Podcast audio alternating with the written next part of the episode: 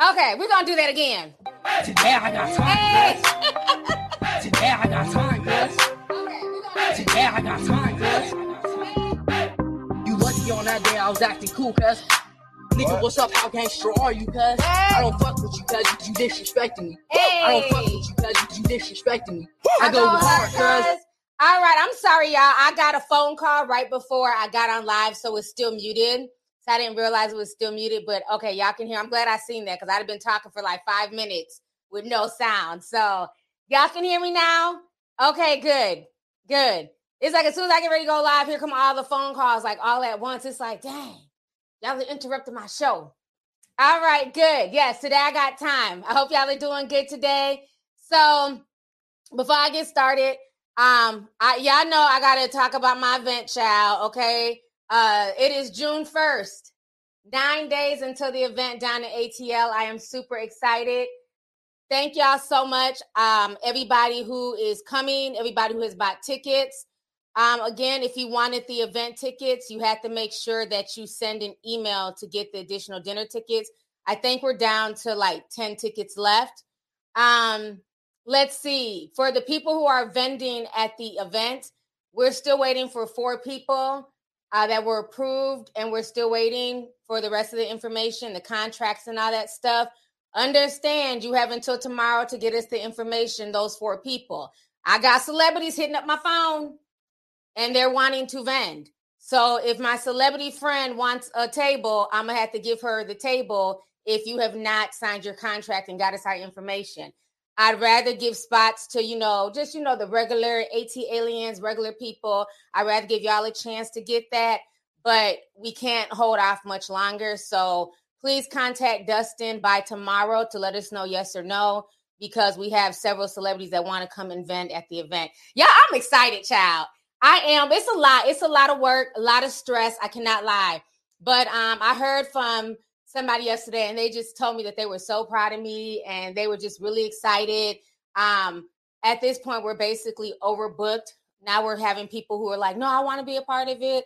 Can you interview me? And so it's it's a lot of people that want to be involved now. And I'm very grateful for that because this is like my first time doing anything like this. You know what I'm saying? As far as like interviewing live, like I'm basically doing like my own version of like if you go and watch like a Wendy Williams taping, you know, like I'm doing like my own live show version, you know, recording and filming and stuff like that. And eventually everything will be edited. And like I said, then the next day is like the party and things like that. There's a few few people time about stopping through. You know, we'll see who comes through. But either way, we're to be there partying and kicking it, regardless of the situation. So I am super excited. So that just wanted to make that announcement. Please make sure you get your vendor information um, to us as soon as possible because once the tables are gone, they're gone, and I will give them to who wants them. So make sure. So on that note, let me see here. I had gotten a super chat. Mariah Magdalene says, Hey T, I passed my state board exam. Whoop whoop. Thank you for wishing me good luck. That meant a lot to me. Love you. Oh my gosh. Congratulations, sis.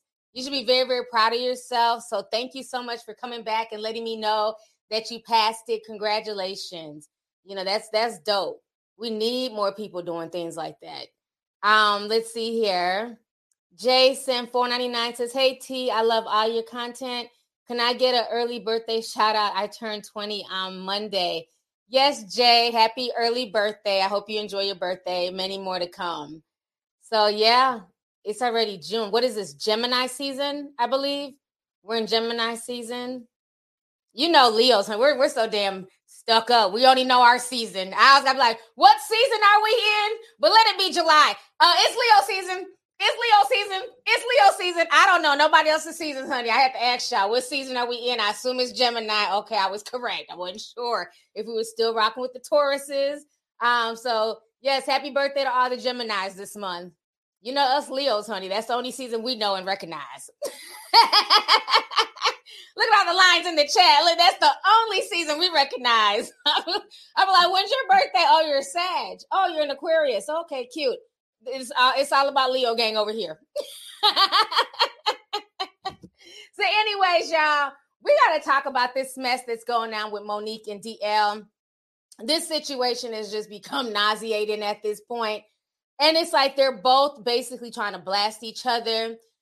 You know, I'm, starting to give certain people the side eye. Um, I feel like there's some gaslighting going on on both ends. You know what I'm saying? But I want to go ahead and show y'all what went down after I did the stream on Sunday. Child, was receipt heaven. They was doing uh tag team receipts. Tag your it, grab a receipt. Tag your it. I got my receipt. Tag your it. That receipt is fake. Tag your it. You're just a hater. I said I never seen no shit like this. Both of these people in their 50s. Never seen nothing like this. So let me go ahead and uh, we listened to the audio over the weekend. I don't want to play it again. It's pretty long. Where Monique went in on DL, called him a down low individual. Um, you know, just went in on him, said his wife was giving head to a coward, talked about the dog. I guess she just went in. So let me pull this up. I'm going to go ahead and read to you guys what Monique had said under DL's page here. So Monique says the fact that you point the people to the ticket stubs for the order of names versus your actual contract implies that you don't have a contract that shows that you are the headliner like I do. Either show your contract or shut up. Stop messing with people who have never messed with you. I considered you a comrade in comedy, but I thank you, DL. But I thank you, DL, because you're the reason why I fight for my people like I do. Anytime you open for the Kings of Comedy, I was the headliner for the Queens of Comedy, and you think you should close the show over me is an example of the bias that Black women have to deal with in this business. I won't even discuss awards. So that is what she said. And DL was basically showing screenshots of what was being posted. So let's see here. Okay, so then she wrote something else. She came back again and says if you're doing things legally, then show your contract, not posters, not ticket stubs, your contract, sir. Please know that no different than Tyler, Oprah, Steve. I still love you, brothers, too, but I have to love our community and myself enough to tell the truth. Also, anyone who comes on stage slurring because they may have had a bit too much alcohol to drink and needs a and needs a support dog like yourself is a person that has the type of concerns that should keep them from talking negatively about anyone because you know the issues you're dealing with. Monique is messy in order to need a support dog.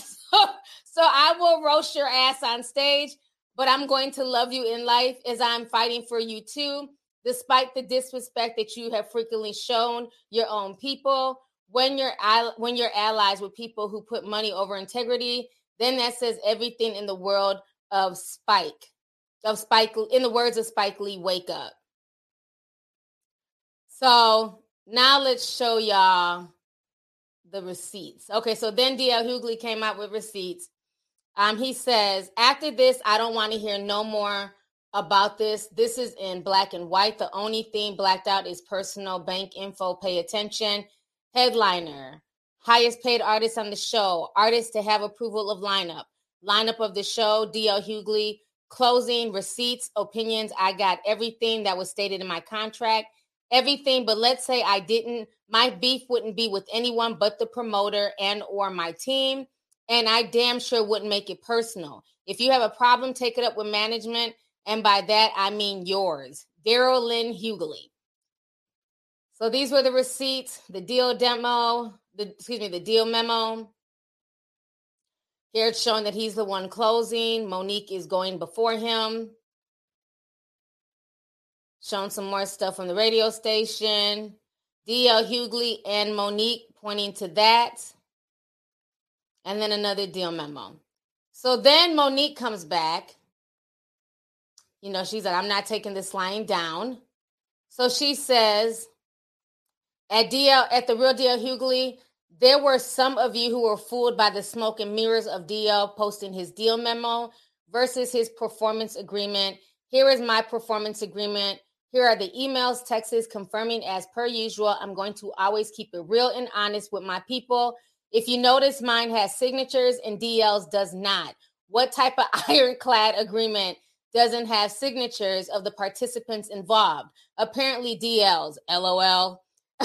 now you told me to check my management. This is what I came up with. So how did so how did I do? Perhaps you should have taken your own advice because I'm sure your team would have advised you against trying to pass a deal memo off as a contract to those out there who thought a deal memo was the same as a performance agreement, especially some of the comedians. This is how we're constantly taken advantage of by the business.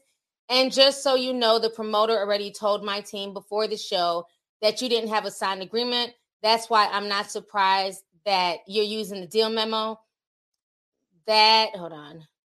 That said maybe they lied and actually have the contract if so the promoters the promoters have put themselves in a terrible position to have more legal action taken against them beyond malicious concealment for breaking the contract at the last second. Said dia we were people we the people will be waiting for a signed agreement. So this is the information that monique provided as y'all can see here.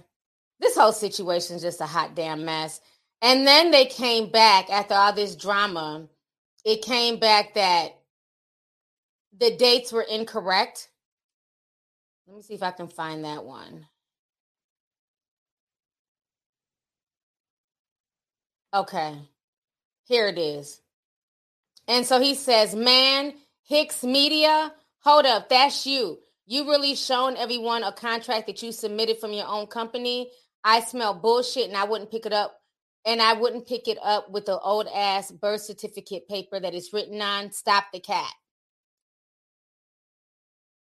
So, child, it's a hot mess. His deal, let me see here, says March 29th. What a difference the day makes. This one says March 28th, and he circled the days. Now, what I'm to say about this whole situation is one, the back and forth is insane. But I've also noticed that, you know, when it was Monique and people demanding that DL, you know, bring receipts and show contracts, everybody was rooting. Where's the receipts? We want to see contracts. Then when he brings receipts, then everybody's like, "Oh, you're petty. Let it go." Wait, what? Y'all can't demand con- uh, you know receipts and then when people bring the receipts, now it's you need to let it go. The back and forth with the situation is a mess. It's a straight up mess. And now this morning, DL talked about it on his radio show. And Monique and her husband, they ended up doing an hour live stream. I couldn't get through the whole hour. Um, I took some uh timestamps that I'm gonna play, but to me, it was a lot of like deflecting and and gaslighting. And I'm not saying that DL is innocent in this because he has done things and said things about Monique throughout the years, you know, but the whole situation is just very messy. So let me go ahead and play you guys what DL had to say on the radio today. So give me just a moment here. This is it.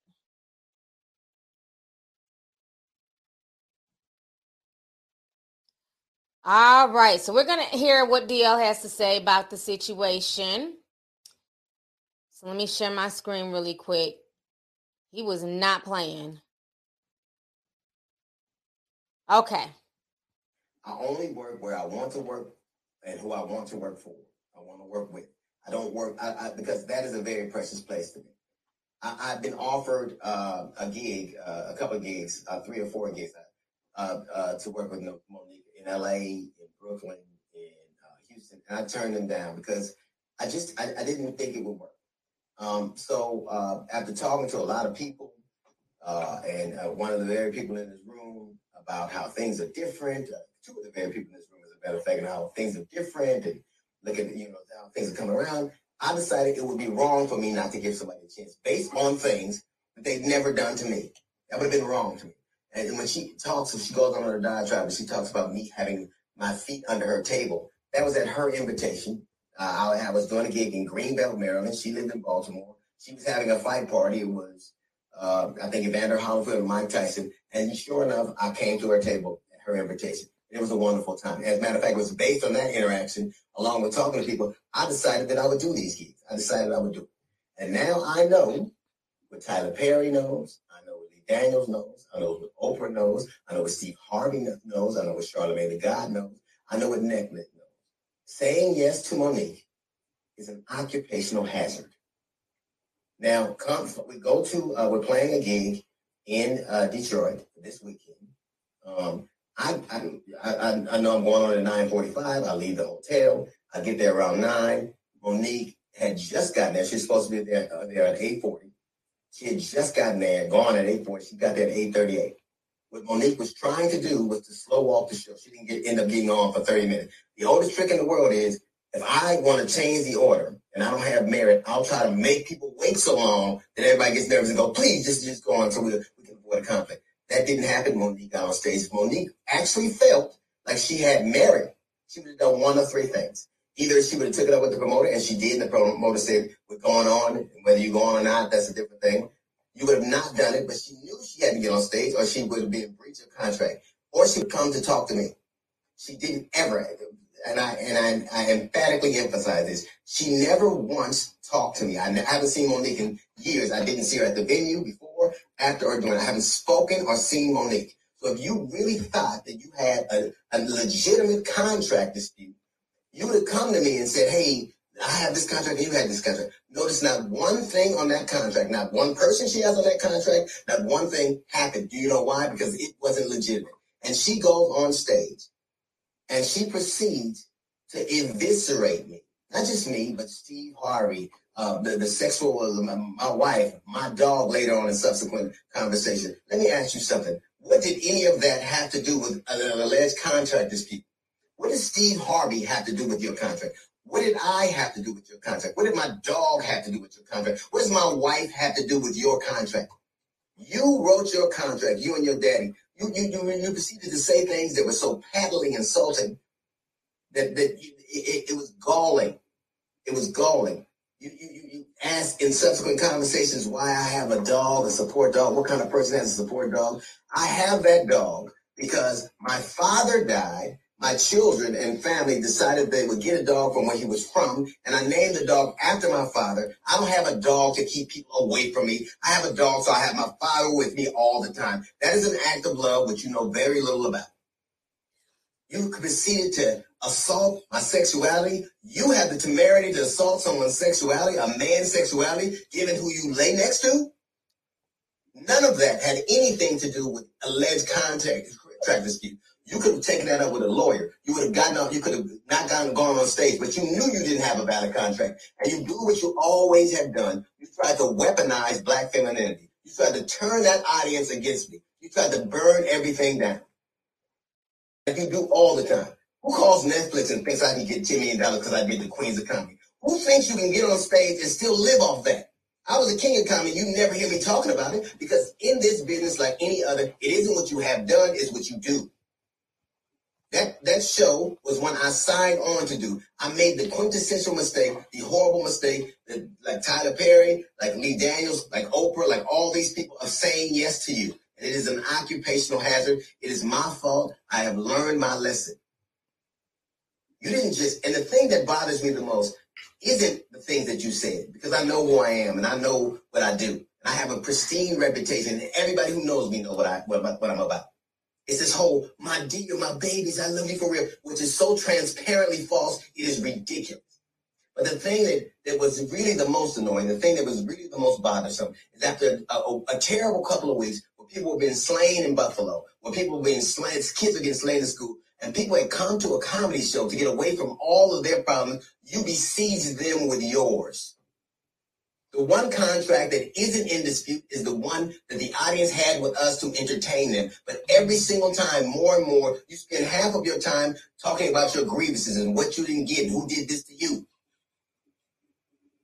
Listen, when you burn things up and you sit back to watch the results of them, she's literally set that stage on fire, said the most incendiary things ever, and I had to go on stage. She has the temerity to call me a coward. A coward would have left a coward would have said, I can't go. You didn't even want to go on when you had a, a contract that you knew that not to be true. You made up this whole narrative that you knew not to be true, and you played that out in front of the audience. And then I had to go on behind you. And you know what you did? You sat back and you tried to watch your dance. You set the stage on fire and you watched what you've done. You know who does that? Arsonists do that. Arsonists set shit on fire and try to see the damage it wrought. But I, I blame myself because I know now what I didn't before. Saying yes to you is an occupational hazard, one I will not repeat. I don't blame you. I wish you well. But when you do the things you do, when everything's about you, when you're vitriolic, when you have all these fights with all of these entities, it is you. Precious was not a movie. Precious was an autobiography. That is who you are, literally. You you mad at the contract you and daddy wrote with daddy? And I don't know why you call a man daddy and you pay for him. That's a son. Let's be clear. I'm not angry with you. I'm angry with me. I did what I knew not to be true. But I'm going to tell you something. When you burn and you destroy and you wreck, you are not a queen of comedy. You're a queen of ashes. Now, while you, I'm going to go back to work and you get back to your kingdom of smoke. That's a little note from the GED section. We got the jazz report coming up in 15 minutes. Damn, he went in. I'm sorry, the chat had me cracking up. You know, for me personally, I have no seeing eye dog in this fight. The fact that he was going about that dog, I have a service dog because my dad. I don't use the dog to keep people away from me. But he's right though. What does the dog have to do with any of this? You know, what does the dog have to do with the contract? DL made some good points. I, I can't be mad at him. You know, I like DL as a comedian. I don't watch his uh, podcast show, but you know, as a comedian and stuff, I grew up on DL. I grew up on Mo'Nique. DL definitely made some good points. You know, because at the end of the day, that the, the main contract that was Sign up to The Economist for in depth curated expert analysis of world events and topics ranging from business and culture to science and technology. You'll get the weekly digital edition, online only articles, curated newsletters on politics, the markets, science, culture, and China, and full access to The Economist Podcast Plus. The Economist is independent journalism for independent thinking. Go to economist.com and get your first month free. Signed were the people who were there to enjoy the show. And she did make it a rant about, you know, the contract and the lineup. See, I had thought when she was up there talking that she had initially had a conversation with DL about the situation. And he was like no i'm going on first and you know i'm going on last you're going on before me i'm the headliner. That's how it came off when she was telling her joke and she was so angry. But then to hear that they never had a conversation. He never talked to her. He didn't even know anything about this. He just seen that you know she kind of came in late but he didn't know anything about this. So it's just very, very interesting, you know, the way it came off on stage and then versus what he's saying. But now she has a response too. her, and Zaddy, they both had something to say. Um, let me find it. It was it's it, like I said, it's like an hour long video. We're not gonna watch the the video's an hour long. The video is sideways. I'm like, come on, if you're gonna try and keep people watching for an hour, nobody wants to watch you like this. Like there's no reason they couldn't have turned the camera the proper way. But I took some timestamps of what I felt, you know, kind of made my ears perk up. But yeah, this is a long. It wasn't as comical as DL's. DL's made me laugh. So let me go ahead and share this with y'all. We got to show both sides of the argument here. So this is their video. It's not even professional. It's sideways. it's sideways.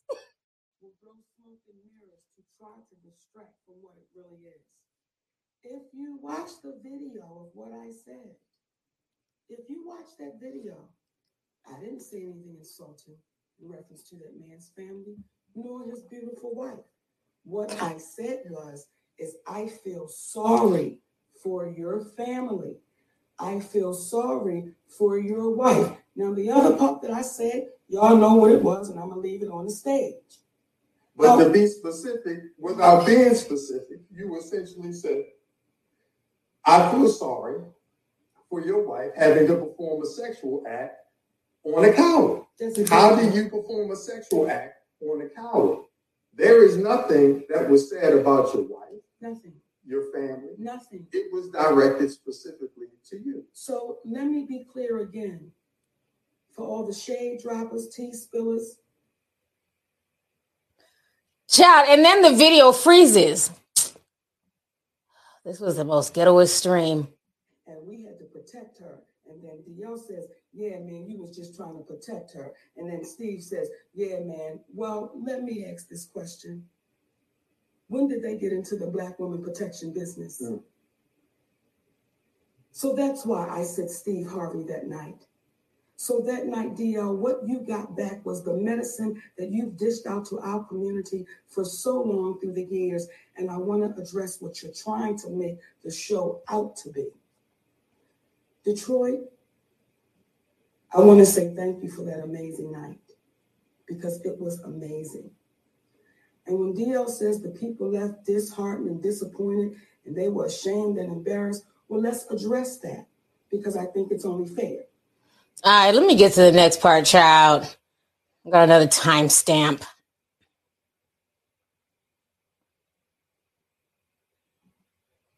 As it is trying to victimize you, it is your best bet to drag them out into the public end so they can take accountability for what it is that they've done. And that's what she did that night. And please, my babies, do your own homework. Pull it up for yourself. And then ask yourself, how many times am I going to get poked? How many times is people going to just start messing with people that's not messing with them? So, again, what happened Saturday night? I'm going to say it again. D.L. Hughley was going to get his ass handed to him because once y'all go back all through the interviews, I'm going to be shocked. I will be shocked if y'all say, Mo, I'm surprised you didn't get this, brother, a lot sooner because it went on for years. And when Brother DL says, Monique does what a lot of women do, and that's weaponized feminism. No, what? what a lot of women do is they get mistreated because they're feminine, because they happen to be women. So when a woman takes the course of facing her opposition head on, she's a bitch. She don't know what she's doing. She being disrespectful. I mean, what's the name of the book Brother Steve Harvey wrote? What was it called? Act like a lady, but think like a man. What? Child, let me come back on the screen. Get off Mike with that sideways ass video. This is my issue. I felt like it was a lot of gaslighting coming from their end. Now, has DL said things about Monique over the years, his opinions on like her with the Netflix deal, um, Precious. He's definitely said some things about her. I really think now she ready. What she said at 19 minutes and 30 seconds kind of told me what I needed to know. She said that she went there to hand DL his ass. Basically, meaning that she went in there with the intentions of clowning him and going in on him the way he had been going in on her, you know, randomly on radio shows and things like that. But my thing is, that has nothing to do with the contract. To me, you were just going to go in on him regardless of what it was. So, was the contract even really the issue?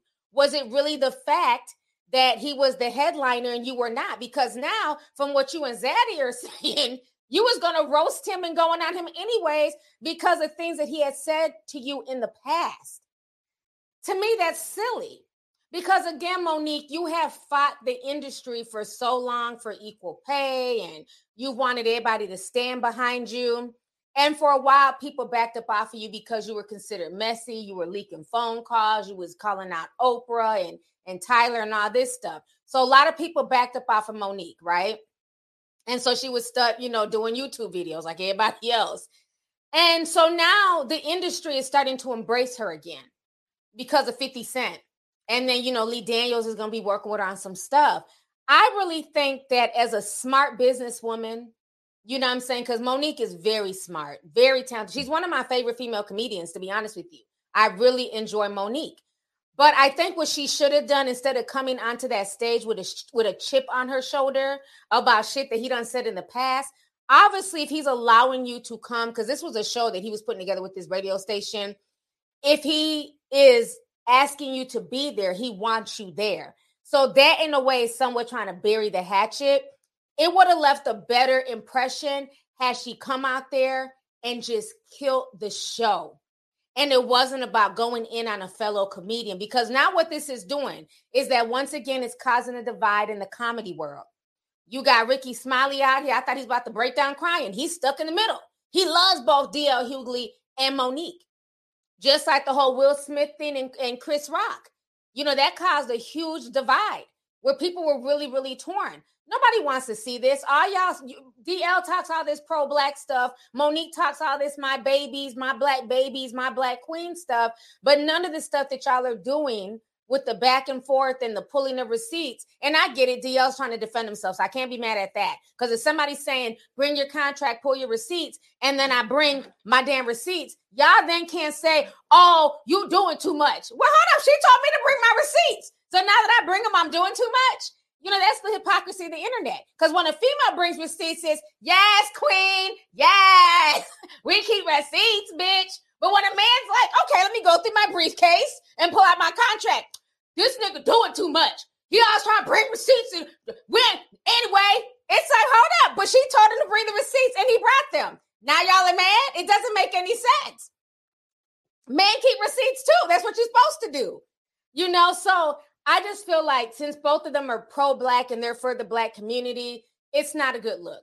You know, I want them to both bury the hatchet. I just think, you know, when, with Monique in this situation, like I said, when I first saw the comedy show, the way she was going off, let me, let me, because she's saying that it wasn't that bad and she wasn't disrespecting his wife. She didn't say anything wrong. I don't know. Maybe I'm bugging, but this didn't come off like a friendly roast. And y'all didn't, and you know, I can't show y'all the video where she's on stage. She's walking back and forth. She's angry. You can tell she has like a lot on her chest that she wants to get off. But again, what does this have to do with the contract? But I think, you know, some of the stuff that she said, if she has not had a conversation with him, I get why he feels away. I get why his wife is mad. Like you're you she was saying a lot of like really foul stuff on that stage to somebody who did not know that they were even mad at them like that, you know. And like he said, he still had to come on because I remember when the tea sippers, she was there at the show, and I said, Well, did he come out? Did he leave? And she was like, No, he still went up there and performed. So he still maintained his professionalism and still performed after his fellow comedian basically dragged him for the field. So let me just play y'all a snippet of some of the stuff that she said because I'm I'm confused as to why she's acting like, well, it's not a big deal. It was just all jokes. He's taking it personal. It didn't sound like that to me. All Monique wasn't. You can Google it right now. DL Hughley on Monique, all I wasn't, what I wasn't worth, all of this bullshit, and nigga, you put your feet under my motherfucking table. So you came to my home, nigga, and you put your feet under my motherfucking table. I don't get down like that, goddammit. You got a bitch wrong. You talking about young love and cover their names, nigga. Your name is DL. What the fuck does it stand for? Hey, how far you bending over, nigga, on the DL? You probably the wrong one. It's my family, nigga. I'm home, nigga.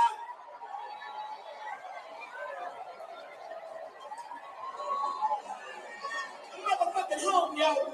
The back Coco in the motherfucking lounge in the back of the bar when they cooking motherfucking fish, bitch. That's me, nigga.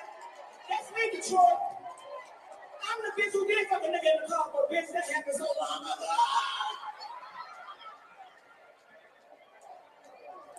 Yeah, you can't tell me that that wasn't personal. She's trying to play it off now in kind of low key gas, like it was jokes. It wasn't personal and I was just, you know, uh, there's no reason for his wife to be offended. Well, if he's married, I'm gonna definitely feel away if you're insinuating that that's what my husband's name stands for and that he's on the DL and he's spreading it wide open and everything else.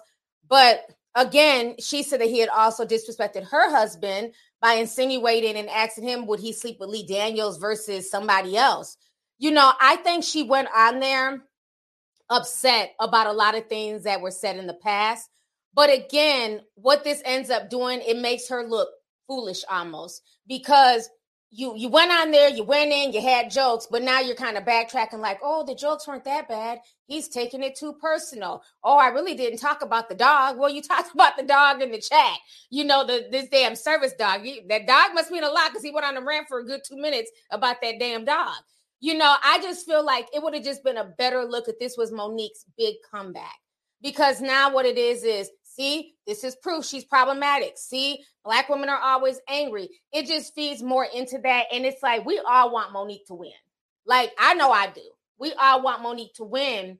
But now that more information is coming out, it just looks kind of shady because again the way she made it sound initially was like they were backstage arguing like i'm the headliner no i'm the headliner bitch move i'm the headliner and that wasn't even what happened she even admitted that no they didn't have a conversation and that she was gonna bust his ass regardless once she already made a decision in her mind because of things that he had said about her in the past that she was just gonna go in you know so then don't use that as an excuse because even people are saying well, well did the promoter promise her one thing and and promise DL one thing. Maybe the promoter's playing the both of them. And at first I thought that too, like, okay, well, maybe this is the promoter's fault.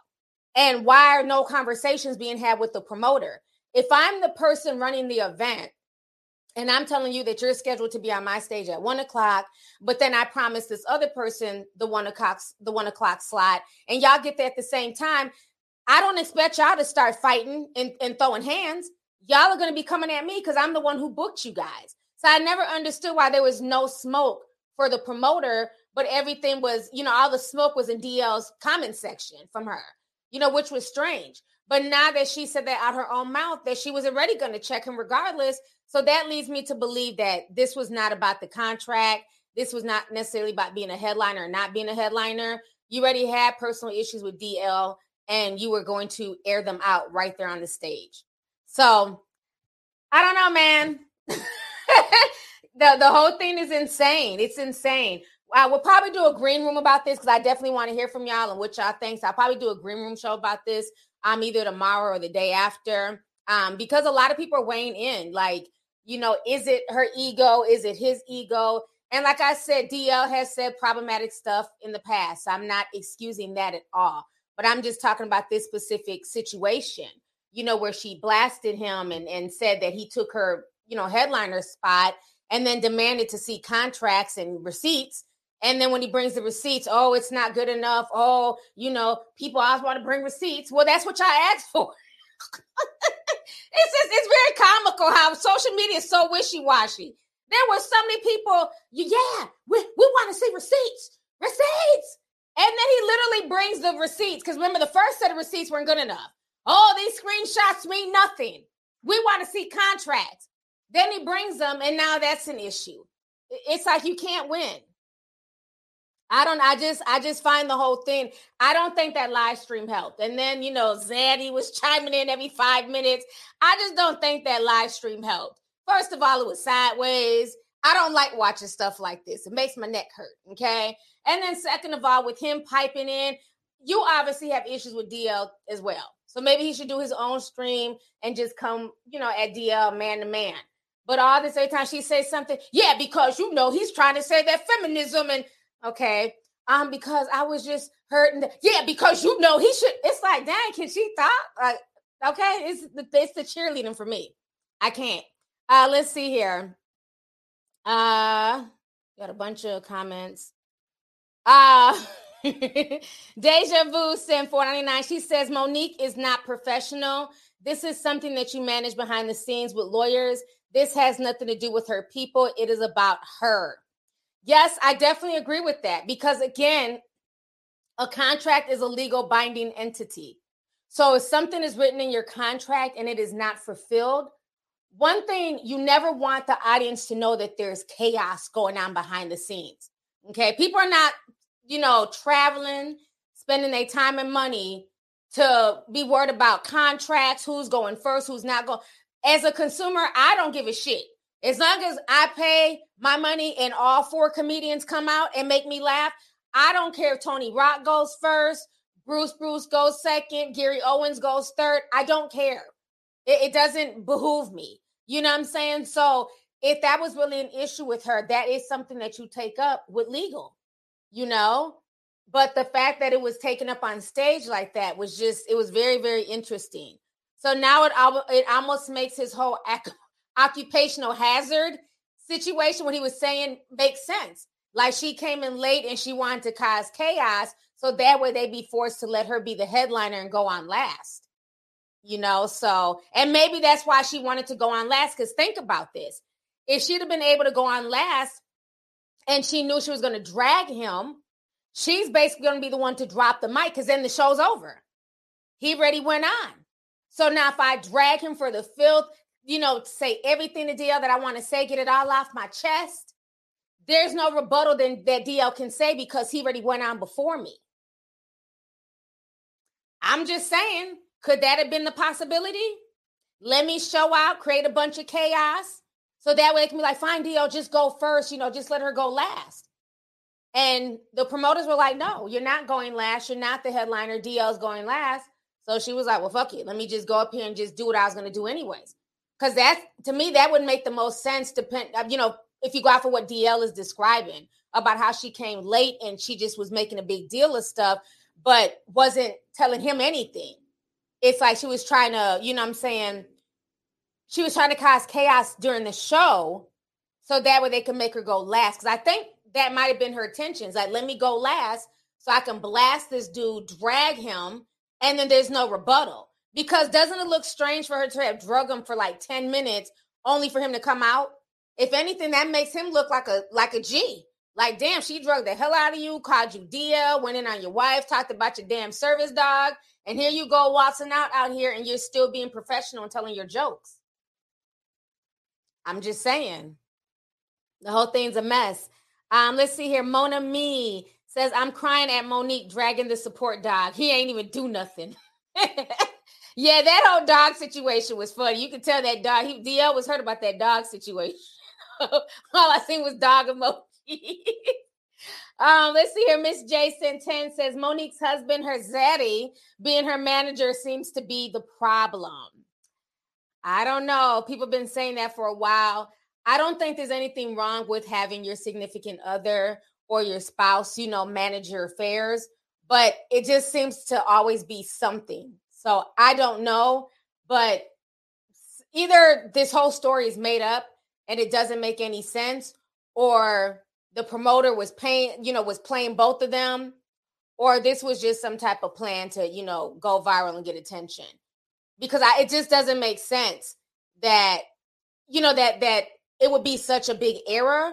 And I know from what Rickey Smiley was saying, usually something like that happens anyways, they just talk as comics. Like, hey, I know you're supposed to be the headliner and go on last, but you know, can I go on last? I gotta, you know, whatever. I got other obligations. I want to go on first. I want to get up out of here early. So it's just very strange that if that was the situation, there should have been conversations had.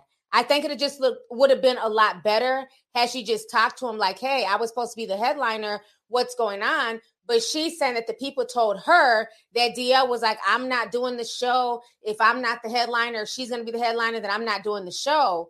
But all of this is planned in advance. So if that was the issue, why would they tell Monique that that night? It just it doesn't make any sense. Uh, Dorian Brooks sent 10 says, all this artificial vocabulary, these celebs are hilarious.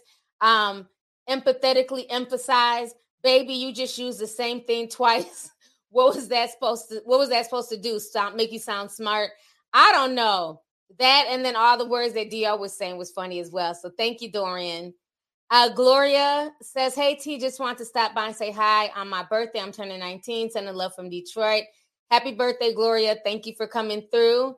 Um, Andrea B says she reminds me of my aunt, rude but calm to make you feel like she's right and get you really upset. I'll catch parts. I'll catch the parts that I miss. Much love. Thank you, Andrea. Um, M. Mocha says Monique should have given the crowd what they paid for a comedy show. She should have addressed the contract issues afterwards. That would have proven she was professional and can handle any situation. Yes. I agree. Now that more information's coming out, and it wasn't a situation where they got into it, because the way she came out, she was angry. It, I felt like she was upset, and the way she was pacing back and forth. If you watch the video, I thought they had just had like some big blowout backstage, and then to find out that that didn't happen is just strange. It's it's very strange. Um, Beastly says, "Looking good as usual, Queen. Just showing love. Thank you so much, Beast. Thanks for coming through." Um, Aaron J says Monique comes off as very mean spirited. I find it uneasy to watch her and her husband. Their dynamic comes off as fraudulent. A lot of times, love you. Thank you so much, Aaron. Thanks for coming through, love. Um, Brooklyn Kennedy says you make a valid point, keeping it a buck with receipts. Thank you, Brooklyn Kennedy. Appreciate you. Yeah, I mean that's the thing. Like it has to go both ways, you know, for for men and women. But I just noticed that when he bought receipts, the energy was different. It was like, oh, here you go, bring receipts to shit. Who be keeping all them receipts? And it's like, but he was asked to bring receipts, and now y'all are mad. But like I said, when people tell, you know me, I keep receipts, and when I bring receipts, the the the, uh, the energy is different. It's yes, T keeps some receipts, honey. But if a man brings receipts, it's boo. oh, feminine ass, keeping all the receipts and shit. Like, wait, what?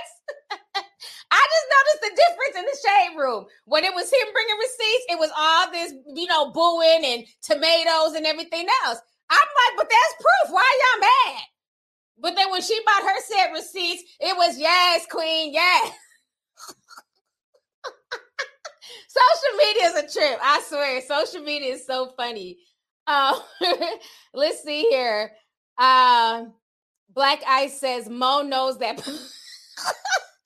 He says Mo knows that backlash is coming. I agree. I think that is why her and Zaddy ran to do that live stream on that sideways camera. They didn't even realize that the camera was sideways. That's how fast they want to get something up. Because yeah, the, the backlash is going to be swift, especially being the way that DL handled it. He's calm.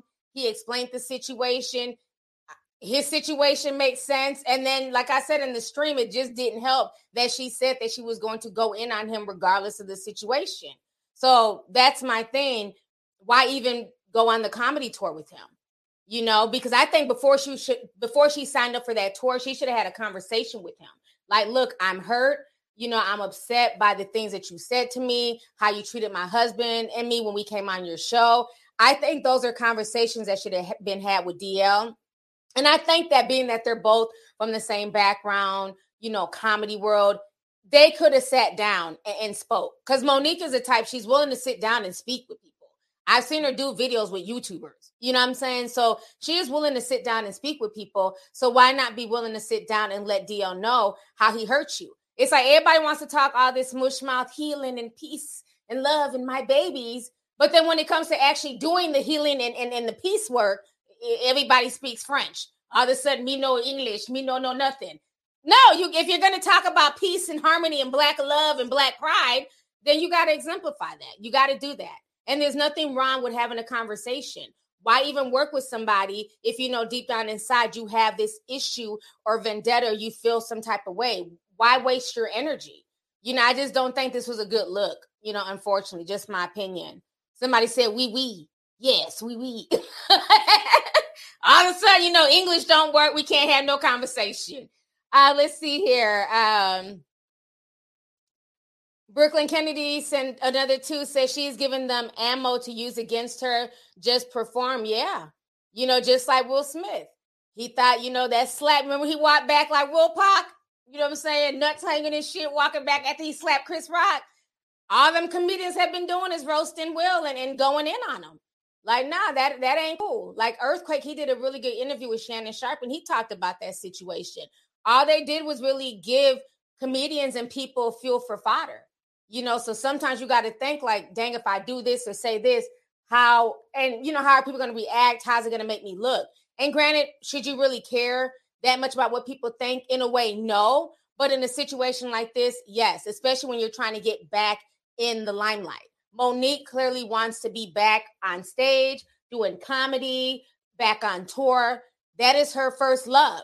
So if that's what you want to do, who's going to want to work with you now in the comedy world because of what you did to DL? Y'all know it's a damn secret brotherhood. You know what I'm saying? It's, it's a whole clique. So it's like you mess with one, you mess with them all. I mean, you seen when Dave Chappelle got attacked and Chris Rock jumped on the mic was like, was it Will Smith? And everybody broke out laughing. It's like you're giving them fuel for fodder. So I agree with that. I'm CJ Thompson. Oh, hold on, it disappeared. Uh, Little Eyes says, Congratulations on your upcoming live show. I wish I could join, but I had surgery this Friday. You deserve all your flowers. Shout out to my cousin whose birthday is today, recovering from C19. Hit the like button, y'all. Yes, please hit the like button. We got over 9,000 people in here. Thank you, Little Eyed, for the super chat and good luck on your surgery Friday. I hope everything works out for you. So thank you so much, love. Um, Felicia sent the super sticker. Thank you, Felicia. Latino boy says, "Listen, I laughed my mother effing ass off when she went off on DL. If you talking shit to me, I don't care how long ago it was. I'm verbally violating you. Love you, Auntie Mo." Yeah, I mean, I get that, but again, so you just verbally violated somebody. You messed up. How many bags? See, again, you can't react emotional. You you can verbally violate that person on a different platform. Hell, go to his radio show and verbally violate him and go back and forth with him. She did it with Charlemagne, but I don't think that was the right venue. Again, we got to understand emotional self control, and you got to understand that certain actions will make you lose out on all types of bags because she's not going to have. I'm not saying that nobody's going to invite her. She's never going to do another comedy show. I'm not saying that, but it's going to limit. You know I'm saying? It's going to limit it. Whereas if she just went out there and cracked jokes and made people laugh, and it went viral. Like, look, Mo's back. You know, she had the crowd, you know, jumping. She was talking about some real good topics. That would have been a better look. It just, it really would have been.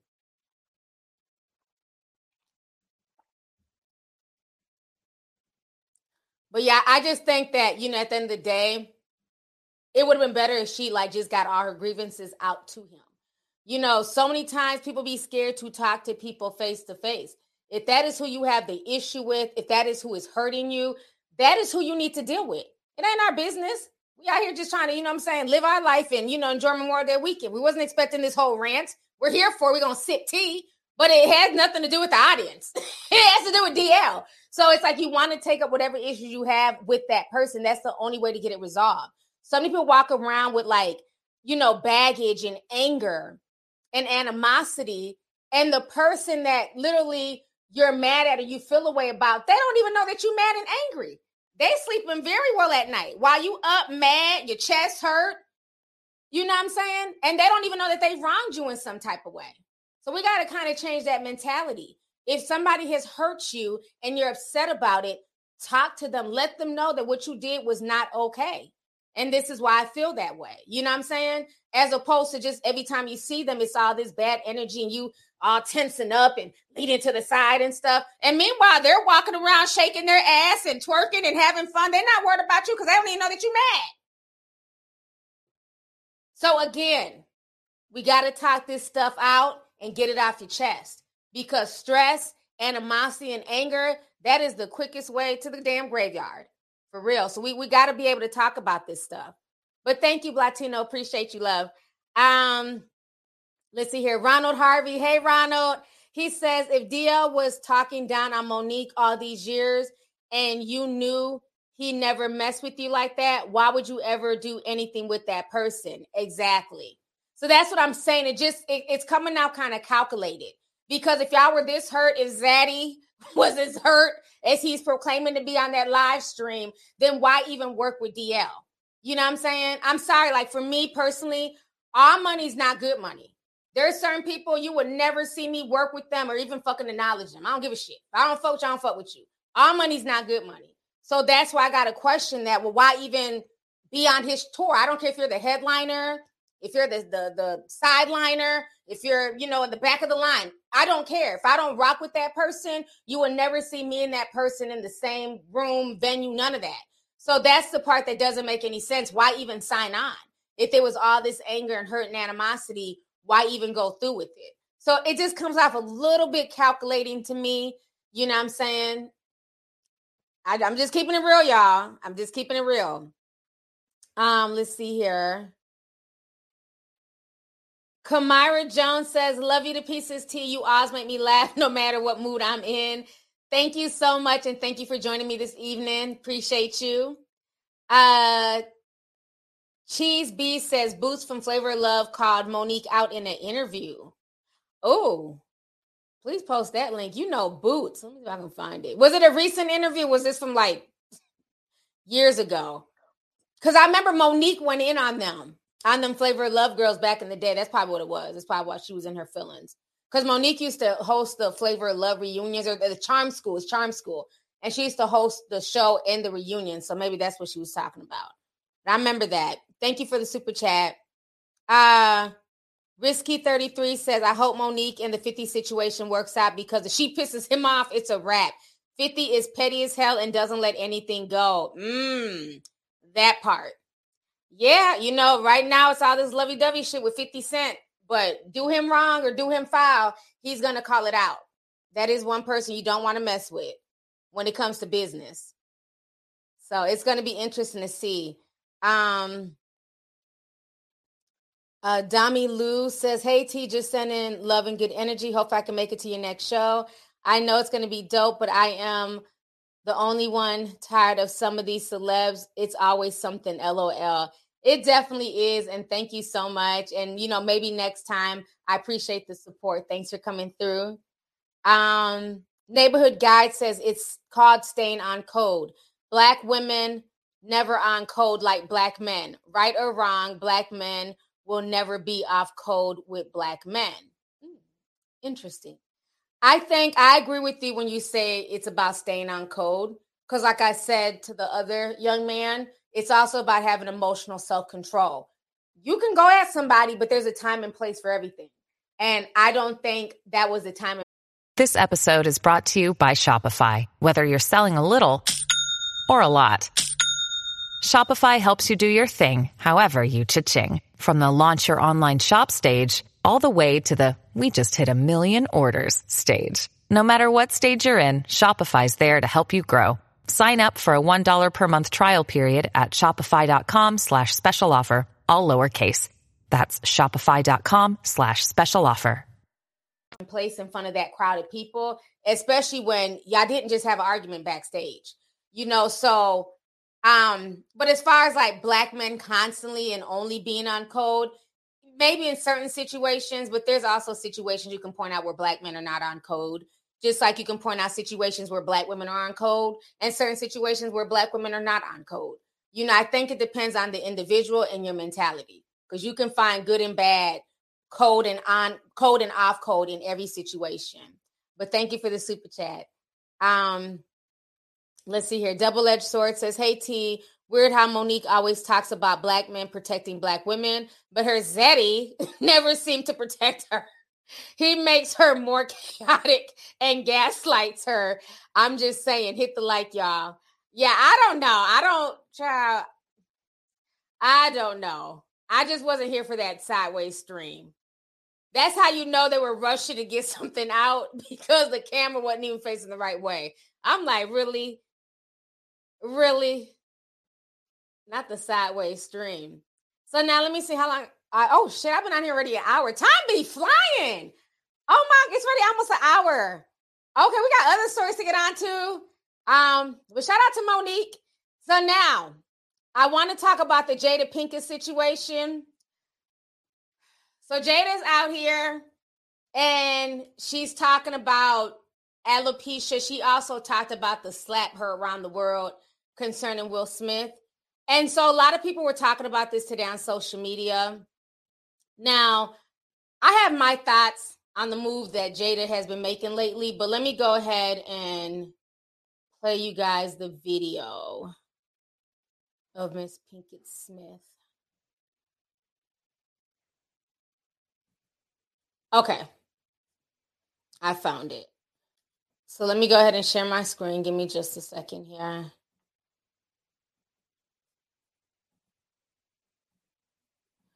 Okay. So Miss Jada is discussing the Oscar slap, and she's also talking about alopecia. And there was a young girl who ended up being bullied behind her alopecia, and she ended up um, committing the, the S word. You know, we can't say that word. I'm just to play a snippet. This is a really important red table talk on alopecia. Considering what I've been through with my own health and what happened at the Oscars, Thousands have reached out to me with their stories. I'm using this moment to give our alopecia family an opportunity to talk about what it's like to have this condition and to inform people about what alopecia actually is. Now, about Oscar night, my deepest hope is that these two intelligent, capable men have an opportunity to heal, talk this out, and reconcile. The state of the world today, we need them both. And we all actually need one another more than ever. Until then, Will and I are continuing to do what we have done for the last 28 years, and that's keep figuring out this thing called life together. Thank you for listening. Child, okay, let me come back on the screen. Not the Prince quote. This thing called life. You know, whatever, Jada. Um, it's funny now. It's you know they're healing and they're gonna walk through this thing called life. But you know during the Oscars, you know he was Will Pack and she was laughing. So I, you know, I don't think it was fully addressed to my liking. Um, I feel like no, we we need y'all to come to the red table talk. Now, what I've noticed since the table talk has been back, and I, I didn't want to say anything prior, I felt like even their comeback, they're using a lot of like sad moments to either deflect or because it's so sad, nobody can criticize them about the Oscars. Because this is like the third episode that's just been very, very sad. Now, when they first came back after the slap heard around the world, when they first came back, they were talking about um the young um Miss USA, uh Cheslie Kryst, the one that had uh killed herself. The S word, sorry. And so she had did a red table talk with the mother and the stepfather. Oh, I know this ain't frozen. Okay, there we go. Try and play a snippet. Cheslie jumped to her death from her 29th floor balcony. For the first time, we're hearing from Cheslie's mom, April Simpkins. Welcome. Thank you so much. Thank you. Okay, so this was when they first came back after the slap. Okay, this was a month ago. So I, I thought that was a very interesting choice to come back to the Red Table Talk to talk about Cheslie's situation. But I said, okay, all right, you know, cool. And then the next one was the Michael K. Williams. And I just thought this was just in like why another sad story, you know? So this one was like a whole fentanyl situation, and she talked to the nephew of Michael K. Williams. September, he relapsed and ingested heroin he did not know was laced with a deadly amount of fentanyl. Just weeks ago, four men were arrested and charged in Michael's death. Michael's nephew, Dominic, was the one who discovered his body. He's telling his story for the first time. All right, let me go ahead and come back on the screen. I don't know. I just, you know, like I said, I try to get the benefit of the doubt. It's, not funny, but it's funny. Not the deaths and nothing like that. Don't don't get me wrong. But um, I'm just laughing at the situation because I'm just like I try to give her the benefit of the doubt. Like, okay, so you're gonna come back to the red table talk, not address the whole slap situation. We're just gonna talk about Cheslie. All right, cool. And then the next topic was Michael K. Williams and the whole fentanyl thing, and you know, people dying from fentanyl. I'm like, well, this is another sad, you know, situation. And then now this third situation is about alopecia, which is tied to the Oscar slap. And the little girl who suffered from alopecia ended up, you know, committing the S word at like age 12, which is extremely sad. You know, I, I don't know. I just feel like it's just very weird that she's using these, you know, topics. It's almost like let's focus on these sad topics and forget about everything that went down, you know, a month ago at the Oscars. That's how I feel.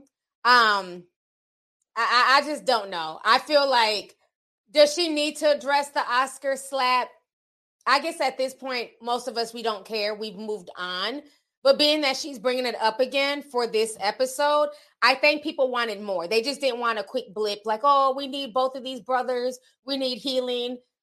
Okay, and what else? You know, I mean, like, no, we we, we want to find. And matter, where's Will? Is he okay? Is he still in treatment?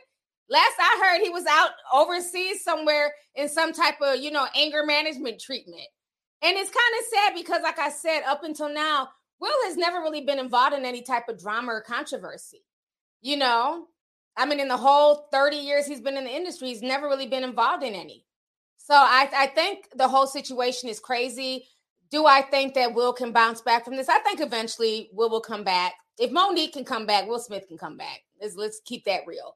You know, even Mo'Nique was given grace and allowed to come back and do comedy. So I think Will Smith can come back, but I just think that you know maybe Jada needs to lay low a little bit, you know, um, or just find like either different topics or because before the slap, it was always, oh, you know, I'm going through some things with my teenage daughter or sexuality, or I got a vaginal rejuvenation. It was always like, you know, lighthearted, fun topics. I mean, except for when it came to Will Smith. You know, anything dealing with him was, you know, oh, you know, I had a side dude, August Alsina, you know, them topics, but usually it was like more fun, lighthearted stuff. So, like, these last topics have been like very, very heavy. And to me, it's almost, I feel like it's just kind of being used to like, oh, let's focus on these super heavy topics that are sad and, you know, that that tug at the heartstrings so we can forget about the slap. I don't know. That's that's just how I feel. You know, because again, even the entanglement situation, it was lighthearted. I mean, it was a serious situation. You could tell Will Smith wanted to break down. Remember, his eyes were all teary and shit. He looked like he was having a hard time swallowing. He Will Smith looked really uncomfortable, but she seemed to be having a good time. We got into an entanglement, an entanglement, an entanglement, an entanglement with August. You know what I mean? Like this ain't the same energy. I don't like this. Like this is like a sad, depressing red table. Like, damn, we had more fun during the entanglement. You know, this these last few red tables have been depressing as hell. I don't know. That's just my opinion. Right. It's like you don't even want to say I'm gonna leave Will now because everything's so sad. Before we're like, I'm gonna leave Will. I mean, you can't even do it to these topics. Come on, Jada, find some more lighthearted topics. Okay, ma'am. Damn, red table starting to sound like the, you know, just I don't know, the black table in a minute. Just damn, just everything just dark. Remember at the end they were like, bad marriage for life. I'm like, these two are clowns, really? I'm it's like I don't understand. Like even with the whole cheating thing, it was lighthearted for her and ah, and bad marriage for life, and you know now everything's all serious. Oh, me and Will are gonna keep traveling this thing called life. The end. Gotta love the Smiths, honey. Um, let's see here. Little Eyed says Mo's Black King, Zaddy, honey. Y'all gonna stop going in on Zaddy. um, let's see. Uh, Ethan Williams says, Hey T, I want to tell you that I absolutely love your content. I've been watching you since 2017, and I always finish a video of yours learning something. You're such an inspiration. Keep doing what you do. I'ma leave Will. I'ma leave Will. I'ma I'm a I'm a leave Will. Thank you so much. I appreciate you, Ian. Thanks for coming through. Ihan. I'm sorry, that was a T. Ihan, thank you so much. Appreciate you, love. Um, Michael says, shout out to the ladies, shout out to the moderators. Hey, lovely. Hey, Michael, thank you so much. Appreciate you for coming through. Um, Brooklyn Kennedy sent me all his little coins. How you doing, Brooklyn? He says Jada better get the heck out of here with that nonsense. Who do she think she's fooling? She got the term. What is it? The termatity to compare herself to a child. Child, please. Yeah. I just think at this point, people are tired of Jada's antics. I just think that's what it is. I think, you know, we need a break. Either come with some regular show topics, you know, lighthearted. Remember when the Kardashians disowned Jordyn Woods? You know, Jada brought out the red table talk. We got to talk to Jordyn. I need those type of shows to come back. All this depressing stuff, I, you know, it's it's too much. And then you could have talked about alopecia without talking about this 12 year old girl, you know, committing the S word. You know, I just felt like I didn't like that. It's like you went from one extreme to another extreme to tie into your situation as if, and I don't even know anybody. Did anybody ever bully Jada for her hair? Like, I've never, like, even before this situation, I've never heard anybody say anything bad about her hair. Most people didn't even know she had alopecia. We just assumed that she wanted to shave her hair. Like Jada has a type of head where it looks good on her. She has a very pretty face. She don't got no big watermelon head. So we're not thinking anything when she shaved it off. We're like, okay, that's just the next, you know, the evolution of Jada. She's always worn her hair short for the most part. So I, I don't understand. Like I can see she had a big water jug head now that since she shaved her head and everybody was clowning her. Like I don't remember one bad comment about her hair. So I don't know. I don't remember seeing it. I just thought that she just looked really pretty with her head shaved like that. Cause I it reminded me kind of like when she had the blonde from the low down dirty shame days, how it was really short and blonde, and even Jason's lyric. So Jada has always looked good with short hair. So I don't know. I just felt like it was just like one extreme to another. Like there's people who really deal with alopecia, and especially kids. Of course, they get picked on and things like that. And it was really sad to hear what happened to that young girl. But I also felt like they went to the extreme. You know, I think maybe she should have also just brought on people who just had regular stories about alopecia and maybe talked about it from a medical perspective. You know, where people understand that this can happen to anybody, maybe some signs to look out for um, you know, make it where it's more normalized so it's not a big deal. I just felt like it was just a very extreme, in my personal opinion. Somebody said what they say. Jada allegedly has a low, a low P alopecia. I don't know what the um. Oh, oh, you just you spelled alopecia weird. Okay. What about bald men? I just assume that most bald men just want to be bald. Like, you know, like a Michael Jordan. Like, he don't, I don't think he had alopecia. I just assume, like, if most guys are bald, it's either like they were thin, you know, they have receding hair, thinning hair, and they just chose to shave it off. I think, like, I'm not saying all women, but I think a lot of women find bald men sexy. Now, it depends on your age. Let me keep that real. okay. I don't think anybody's jocking a, a bald 22 year old man. But if you're like in your 40s and you're bald, people tend to think, like, you know, that okay, that's sexy, you know, bald older man. So I guess I guess I could see where that could hurt. Like if it's a younger boy and he's bald, I can see that. But they got men weaves though. So y'all can always, you know what I'm saying? They got the men weaves. Just don't jump in the pool. You know, you know, dango splash your feet in the water. Just don't, you know, dive in head first because all that shit go, all that Beijing gonna just fall off. So, you know, just be mindful. But um, yeah, you know, I don't think there's anything wrong with bald guys. But I think that most people find bald guys more attractive if they're older, you know, than as than opposed to like yeah, I, I don't even know like any like young guys in like their early to mid 20s that are bald. So I don't know. I'm just saying. Yeah, she can have weaves. There's men weaves. See, look at that. Anta Chase says she loves a bald man. So yeah, there's women out there who love bald men. There's nothing wrong with that. Now y'all did clown Tory Lanez though. Let's keep that real. Y'all went in on Tory Lanez. Y'all talked about that bald spot the top of his head. Now didn't Tory Lanez say he had alopecia and nobody gave a damn? Am I wrong? Do I okay? Because I remember didn't he come out later on? Y'all y'all roasted him. Y'all clowned that man, and then he was like, "Hey, you guys, I have alopecia," and the internet gave no fucks.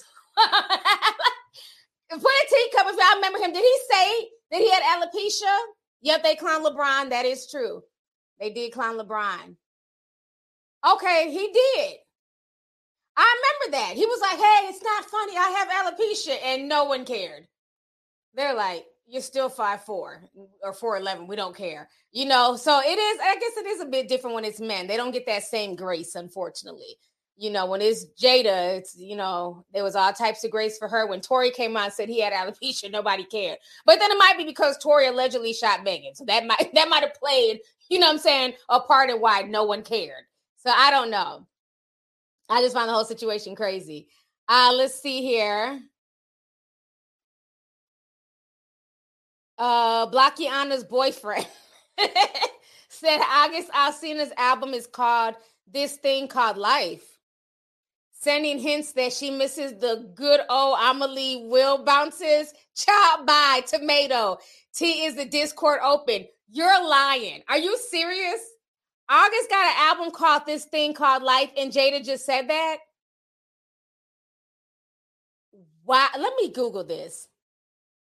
Because I don't report lies, child. Let me Google this. August. Oh, hell no. Do y'all see this wretchedness? Let me let me share my screen. Oh my God. This is an August album. I put in this thing called Life August. This is his studio album.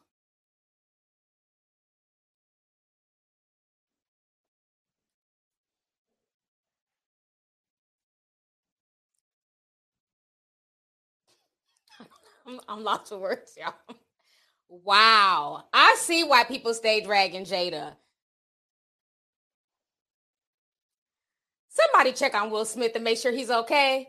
Even in this apology, she's still like she's still throwing shots at Will. I never knew that was August's album. Wow. Well, thank you, Blackiana's boyfriend. You done came and just spilled a whole pot of tea in my lap that I did not even know about.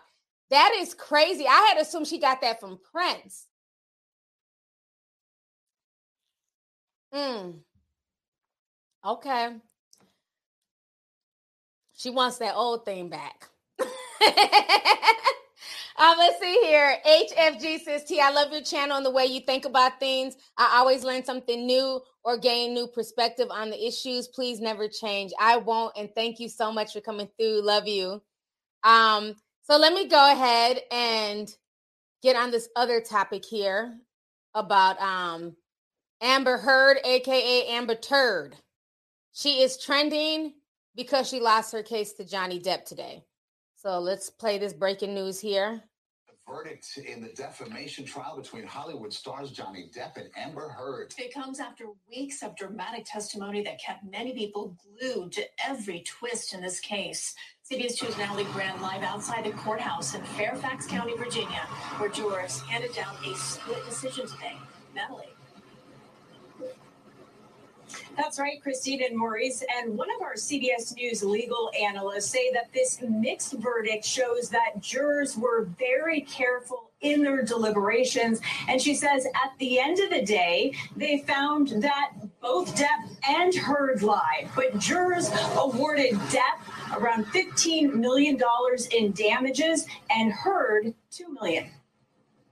After listening to weeks of shocking testimony, a mixed verdict as a Virginia jury has sided with both actor Johnny Depp and his ex wife Amber Heard in his defamation lawsuit and her counter lawsuit. I've never struck Sue. Um, I've never struck a woman in my life. The Pirates of the Caribbean star sued his ex wife for defamation, citing a 2018 Washington Post op ed in which Heard referred to herself as a public figure representing domestic abuse. Depp was not named in the article, but claimed it destroyed his reputation and his career. On the stand, Heard maintained her accusations of abuse. He's punching me, punching me, a close fist punching me. She countersued for $100 million after Depp's former attorney called her allegations a hoax. I have the right to tell my story. I have the right to say what happened to me. I have the right to my voice and my name. But Depp claimed he was the one who was abused. Miss Heard, in her frustration and in her rage and her anger, she would uh, strike out. The high profile civil suit was followed closely by fans on both sides in person and on social media. Some of those fans were outside the courthouse as this verdict was read. Now, Amber Heard posted a lengthy statement on Twitter, which says in part that. Yeah, we don't want to hear you read it. Um, I got this news, lady. where you're, where you, I don't want to hear her read it. It's going to be all dry. And Amber Heard said, so this is what Amber Heard said on uh, social media. Let's see here. She wrote a whole bunch of mess. So grab y'all's tiny violins. Time to go in on Amber Heard. She says, The disappointment I feel today is beyond words. I am heartbroken that the mountain of evidence still was not enough to stand up to the disproportionate power, influence, and sway of my ex husband. I'm even more disappointed with what was the verdict means for other women. It is a setback. It sets back the clock to a time when a woman who spoke up and spoke out could be publicly shamed and humiliated. It sets back the idea that violence against women is not to be taken seriously. I believe Johnny's attorneys succeeded in getting the jury to overlook the key issues of freedom of speech and ignored evidence that was so conclusive that we won in the UK. I'm sad I lost this case, But I'm sadder still that I seem to have lost the rights that I thought I had as an American to speak openly and freely. Ah, the bee. Amber Turd, shut up. She's just a weirdo. I had wrote something on here and I made everybody laugh. I can't find my comment, child. I was like, you know, at the end of the day, it's so funny now that she gets to play victim. And she's saying that this is a setback for women. No, the only setback for women is the fact that you lied about a lot of shit. So now, when a woman who's actually going through real abuse, that's going to make it a setback for her because you're a liar. This woman has been lying from day one. She's wanted attention. It had nothing to do with Johnny's popularity because remember, he was popular when you made these allegations. And because of these allegations, he basically lost everything. He lost his role on Pirates of the Caribbeans. He was basically blackballed in Hollywood. He was a pariah thanks to you. So his celebrity couldn't be that big because it's not like they ignored him during that time, you know what I'm saying, and, and just, you know, ignored your allegations and allowed him to keep working. He basically lost everything. So, no, your star power was even greater than his because they believed you without batting an eyelash. So, I don't feel bad for this lunatic. Amber Heard, like I've been telling y'all for the past four years that I've been covering this case, is a lunatic. She's batshit crazy. She's a liar. But again, you know, I'm glad that Johnny Depp won, but I'm not going to cry any tattoo tears for him either. And I already did my whole video about her and her Jezebel spirit and how Johnny, you know I'm saying, tried to trade him his baby's mother that he refused to marry, but then got with her and married her within less than a year. You know, Johnny Depp was looking for, you know, some young, some young meat, okay, some young ass. And you know I mean? He got he got attached to the wrong person. So hopefully Johnny Depp learns his lesson and starts looking at the quality of a person and not just the exterior. Because my thing is, Amber Heard has been whooping his ass. And like the sister was saying, she had to book two hotel rooms because they were known to get into, like, you know, she was known to beat on him and they were be getting into fights and arguments to the point where I have to spend money on an extra hotel room every time we travel because you don't know how to act. And I've never had to deal with this for my baby's mother or any of my ex girlfriends. That should have been a red flag to Johnny Depp. Okay. So hopefully he learns his lesson from this. But yeah, Amber Amber Heard is an idiot. Let me go ahead and read to y'all what Johnny Depp had to say about the situation now that he won. You know, he had to say something, child. I don't know how he has a weird accent. I don't know where his accent came from because I thought he was um, from America. He has like this weird British accent. Six years ago,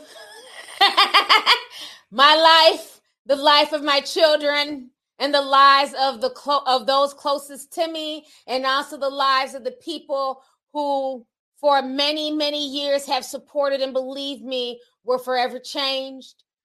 All in the blink of an eye. This is a weird font. You couldn't have got a better font than this, Johnny. What did you write this on a toaster? like the words are just every which way. All right. Then he goes on to say false, very serious criminal allegations were levied at me via the media, which triggered an endless barrage of hateful content. Although no charges were ever brought against me, it was it had already traveled around the world twice within a nanosecond, and it had it had a some oh it had a semi impact a some I don't know what he wrote, child. It looks weird. It's weird word. It had some type of impact on my life and my career. And six years later, the jury gave me my life back, and I am truly humbled. My decision to pursue this case, knowing very well the height of the legal hurdles that I would be facing and the inevitable and the inevitable inevitable can you say that word worldwide spectacle into my life was only made after considerable thought from the very beginning the goal of bringing this case was to reveal the truth regardless of the outcome Speaking the truth was something that I owed to my children and to all those who have remained steadfast in their support of me. I feel at peace knowing that I have finally accomplished that. Well, that is wonderful, Johnny Depp. And, you know, hopefully you'll be able to get some money from this broad. You know, you want a lot of money. Hopefully she'll pay. Now, my question is this and this is a very real question. Now that Johnny Depp has been found, you know, not guilty, he wasn't charged with anything, and Amber Heard has been found guilty. Will DC, will the studios drop her from Aquaman 2? Because again, there was no evidence when she came out with her allegations against Johnny Depp, and they dropped him like a hot potato. So, will the studios and will Hollywood have the same energy for this batshit crazy woman? Because he's he's won. So the same way he lost his career and had to spend millions of dollars to go to trial and gather evidence and all this stuff to prove himself innocent in front of his fans, his family, and the industry, is she going to receive the same treatment that he got six years ago? Because it was literally her word against his. No investigation, no nothing. He lost everything in the blink of an eye. I mean, granted, he wasn't about to go live on the streets and be in a soup kitchen because he's made money over the years and he was smart enough to save and invest. But still, he lost a lot of roles. You know, he had like a, a, a black cloud above his head. So I think she should get the same treatment. I don't think it's fair fair that she should be able to be in the new Aquaman movie or work on any movie for a while. She's showing lack of moral character. How is this any different? Now, maybe it may not be as serious as like, you know, the Harvey Weinstein situation or Ghislaine Maxwell. I'm not saying that. But what I'm saying is that since everybody wants to talk about, you know, morality and character, this woman has none. So I don't think she should be rewarded by still being allowed to act in like A list movies. Send her crazy ass to reality television. Send her to Zeus. I want to see her on Zeus Network. You know what I mean? Get her ass off the big screen. She doesn't deserve it. There's a lot of, you know I'm saying, good, hardworking actresses who've been trying to break into the industry who would love to be in a blockbuster film. I don't think she deserves that. Darcy says, I think Johnny has a soft spot for her. Shit, you never know. Yeah, you notice uh, who said that? Somebody said you notice that the Me Too movement is quiet. Yeah, they didn't have a lot to say. Let me let me see. Did they, did they say anything on Twitter? Let me hashtag Me Too because you know they talk about everybody else. Let this have been Johnny found guilty, or they would have wrote a long statement. What the Me Too movement talking about? Have they released an official statement? My lies were called out, and I used Me Too to ruin a man's life. Yeah, I don't see where the Me Too movement has said anything. Cause they did when when it first came out, they were the main ones pushing it. So that's why I don't ride with a lot of these so-called movements because again, they have different agendas and the energy is not the same. I stopped paying them any attention. Me too, and Time's Up. I told them to kick rocks after it came out that Asia Argento was smashing that teenage boy. When he came out and told his story, now this is the same woman who accused Harvey Weinstein and all these other people of being predators and harassing her and Rose McGowan. Remember, she was the first, she was the, the, the leader. She spearheaded the Me Too movement with Rose McGowan. And then when the little young boy was like, hold up, you talking all this shit about Harvey Weinstein, but bitch, you was grooming me and fucking me when I was 16. Crickets. Crickets. But for weeks, all they could talk about was Bill Cosby, R. Kelly, Harvey Weinstein. But now one of your own is being called out by a victim, and it's just just no response. Oh, well, we're looking into these allegations. We don't want to jump the gun, but you jumped the gun on everybody else. You jumped the gun on uh, Johnny Depp. You jumped the gun on everyone without any type of proof, with just the allegations. But when it came to Asia Argento, we ain't seen. Remember, I told y'all the last time I seen her, she was in Madonna's comment section. Bitch, what you doing here? Ain't you supposed to be in jail? She was in Madonna's comment section. Oh, that dress is cute, sis. Just commenting, free as a bird. I said, must be nice. Must be nice. Just it's just insane. Look, somebody said even Rose quit the movement. She needed to quit the movement because at this point the movement is embarrassing and it's hypocritical. So I'm glad that she quit it because her energy was definitely different when it came out that her friend was smashing underage boys. that energy changed. And I didn't after that I was I was I just was done with the movement.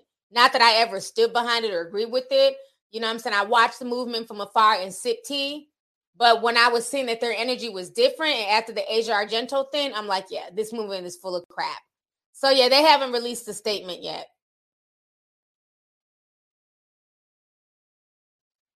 Uh Momi says Me Too and Times Up has been found out to be a joke a couple years ago because it was found out that the leaders were covering up for liberal political leaders. Mm. I could see that. I could definitely see that.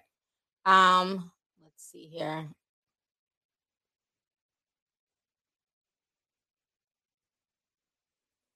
Keenan says, "Bye." I know he ain't. he ain't typed that. He didn't type that on the typewriter. Yeah, I don't know what type of font that was. And then some of the words is missing and they're smudged. I ain't got time. You're about to make my eyes hurt, Johnny Depp. He could have used a regular font. He want to be fancy. It's like the time to be fancy. It's the time to, you know what I'm saying, kick her while she's down. no pun intended. Using that fancy ass typewriter font. Really read that shit. All right. So now next story before I get up out of here. Um, oh, we got to talk about this. Oh, the infamous Celina Powell. Now, who remembers Celina Powell? Remember we were introduced to her via DJ Akademiks. Uh, she was on. She went to all the little radio stations. She was a proud thought. Um, she got caught. Well, basically, she didn't get caught. She blasted Snoop Dogg. She was Snoop Dogg's side chick. um, and she just tells all her damn business. Well, if you guys don't know, it has now been announced. It came out earlier today refresh my page real quick. She got two years in prison. So she recently did a podcast where she was bragging about the men that she sleeps with. You've ever dated a celebrity? I always like have like little flashbacks with Young Thug. Oh shit. But Young Thugger. Mm, damn. It was great and he paid me. Okay, we're not going to play the whole thing, but shout out to We in Miami podcast that they are tea sippers. Um, they're they're some cool gentlemen. Um, let's see here. So this is what TMZ is showing. They're saying Celina Powell, infamous rap fan, gets two years in prison for probation violation. What I find very interesting, do you see how she looks without the weave, the makeup, the contour? She looks like a whole different person. Makeup, ladies, like I always say, should be to enhance just a little bit, cover up a little bit of this, cover up. Like it shouldn't change you as a person. If you wash it off, you should basically look the same. She looks like two different people. Which I swept down. She a baddie child. Okay. Um, let me go ahead and finish reading this. uh, Celina Powell, the infamous rap fan. Why are they calling her an infamous rap fan? I find that very interesting. I wonder if this was a black girl who bragged about, you know, just fucking all types of rappers. Would she be called a rap fan or would y'all call her all types of thoughts, whores, prostitutes, superhead? Why is she an infamous rap fan? A rap fan is somebody who just enjoys rap music. They're not necessarily trying to suck the rapper's peen, okay, or get pregnant by a rapper. Remember, she lied and said that Offset knocked her up, and that was a whole lie. So to me, that's not a rap fan. A rap fan is somebody who genuinely enjoys rap music. Okay. A lot of us are rap fans. We wouldn't fuck some of these rappers with a 10 foot pole. So I don't like that. Cause I because if she was another race, she'd be all types of thoughts. So let me go ahead and finish reading. They said infamous rap fan, alleged dater of some rappers is going from social media sensation to prison inmate. TMZ has learned. A rep for the 17th Judicial G, uh, DA's office tells TMZ the 26 year old was sentenced to two years in a Colorado state prison for violating probation from a 2015 conviction for driving a getaway car in a theft ring. Cops say that she failed to comply with the terms of her probation in that case, among other things. Missing multiple drug and alcohol tests, Powell was eventually arrested on May 1st after missing her court date. And this is her with a face full of makeup. So now she's locked up. And that's a long time. Two years in prison probation violation that is because she thought she was above the law. She thought the fact that she was social media famous she knew a bunch of rappers she was going on all these podcasts that you know she was untouchable. Well she found out that day that fat meat is greasy. And you know i have no problem with celina. Me and her have talked several times. You know we've always been cordial. We've dm'd you know i'm saying? She's funny. But um she knows i'm gonna call her what she is she's not no pillar of society she's basically hopping on you know fucking male rappers just to get a name for herself. You know, she knows what it is. So good luck to her in that, you know, two years. So she'll be out when she's 28. Hopefully by then she'll be ready to calm down and, you know, maybe settle down and, you know, find a boyfriend or something, her husband, and, you know, just sit down somewhere. Because the lifestyle that she's living is just, it's catching up to her. You know, and especially being that she probably thought that she could just party and do what she wanted to do and not have to follow the rules of her probation and they got tired of it. So, and she had to have done that several times for them to eventually arrest her and convict her. Because usually, like, you know, a PO will give people a few chances. So she was clearly taking advantage. And the fact that she missed her court date, that was a slap in the face to the judge as well. So, y'all's favorite, you know, celebrity, you know, tea spiller when it comes to sex, she's to be doing two years. Um, so let me go ahead and read these last few super chats here. I've been on for an hour and 35 minutes. Time is flying, child. Um, Shani says, glad that crazy lion heifer lost. I hope JD learns his lesson.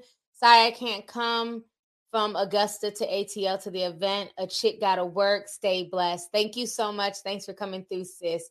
Appreciate you. Um, let's see here.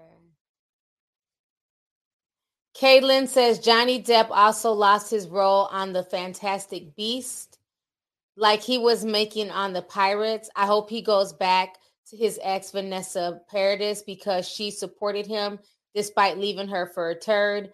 Love you, T. Yeah, I think, you know, with Vanessa, she's probably moved on. I wouldn't want somebody circling back to me. That's just me. If you had the nerve to cheat on me and marry this lunatic, I'll have your back because you're my kids' father you know, but you can't circle back around. Okay. She's living her life. I think she has a man. She's doing her thing.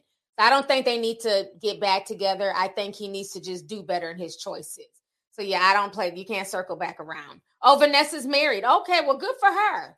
I know that's right. He didn't want to marry her. He had all this mush mouth excuses. Oh, we don't need no marriage. It's just a piece of paper. And then it's funny that he marries Amber in less than a year, and now Vanessa's married. So marriage was not just a piece of paper and she obviously wanted to be married because now she's married. So yeah. Don't don't go trying to circle back now johnny okay? But i am i do respect the fact that she had his back and wasn't bitter and angry. Like you know she testified and, and had his back. So i respect her for that you know because a lesser woman would have been like oh well deal with your own problem you thought that you know you thought the grass was green on the other side of the street only to find out that that grass was fake as hell okay so you know good for vanessa good for vanessa um, let's see here. Uh, Marquita says, once an issue becomes a movement, it gets co opted by opportunists. Exactly. I agree with that. Thank you, sis. Um, Brooklyn Kennedy says, infamous rap fan. No, more like infamous rap slore. Yeah, I just found that really interesting how they title Celina's, you know, her her her title on TMZ infamous rap fan. Like I've never seen a rap fan like that, but okay, go off. Um, let's see here. Carla says, Love you, Auntie. Have you seen about the lab monkeys on the loose back in Pennsylvania? It happened in January. Yeah, that was months ago. I found that interesting though that they had escaped from like a truck. Child, I don't know if y'all know this story. So in Pennsylvania, there was a bunch of monkeys on a truck. Nobody knew that they were there, but they were secretly being taken to a lab. The truck ends up crashing, or maybe one of the monkeys threw a banana at the driver's head and the driver just crashed. I forgot. But either way, the truck crashed and the monkeys fall out onto the highway. Their cages break, they're running around. Some random white lady, she don't pulled over. Now you see all these monkeys. First of all, what are monkeys doing in the middle of Pennsylvania in the wintertime? That alone would make me keep driving. Oh no, not this white lady. She stopped, got out her car, and went to go, you know what I'm saying, help catch the monkeys. Here, monkey, monkey, monkey. Here, monkey, monkey, monkey. And the monkey was like, ah! the monkey ended up scratching her, biting her. Child, that monkey gave all types of rabies and COVID 21s, and she had all types of shit wrong with her. Her eye was watering. She's like, I can't see. My skin is burning. And the people kept telling her, why was you change? You don't even, we got on biohazard suits. You hopping out your car trying to play superhero. These aren't puppies. Nobody told you to go chase after these monkeys. Man, that monkey tore her ass up. Yeah, I remember that story. And she was mad. And there was nothing she could do. You can't even sue because nobody told you to stop your car and be nosy and go chase monkeys. They didn't ask for your help. Okay? The driver in his biohazard suit, he had this. so, anyways, long story short, they ended up killing all the monkeys. And so a lot of people were like, okay, something ain't something don't sound right. Y'all are transporting these monkeys. A crash happens, and they caught a few of them alive, but then they hurt and killed them. So I don't know. Maybe these monkeys could talk because I'm like, well, why did they kill them? It's not like they was gonna tell us, you know, the real tea. Child, they killed all the monkeys. So I don't know. And then fast forward, it's not what June, and there's monkeypox. Y'all do the math. This was in January, and now in June, we're dealing with monkeypox. I'm just saying. My stories be so funny. I,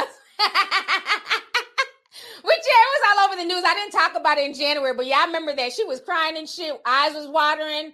You know, I gotta. I think I gotta go get a tetanus shot. Yeah, you should, ma'am. You, you really should. You don't know what the hell the monkeys had. They be testing all types of stuff on monkeys and wild animals. I'm sorry, had that been me on that Pennsylvania road and I seen a bunch of monkeys just running around, Girl, why is there some monkeys on the freeway? Okay, well, I- will be there soon enough. Ain't nobody about to pull over and do shit. I, they ain't got nothing to do with me. She was doing too much.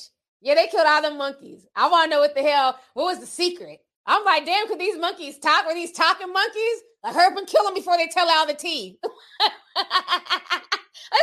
bananas. What happened to the damn monkeys? You know, we haven't heard nothing else since. It was like a blip on the radar. They have not said nothing else since, and now all of a sudden there's monkeypox. I just I find it very interesting. You know, we live in a strange world, honey. But thank you so much, uh, Kayla, for bringing that up. I forgot all about that. I appreciate that. Um, let's see here.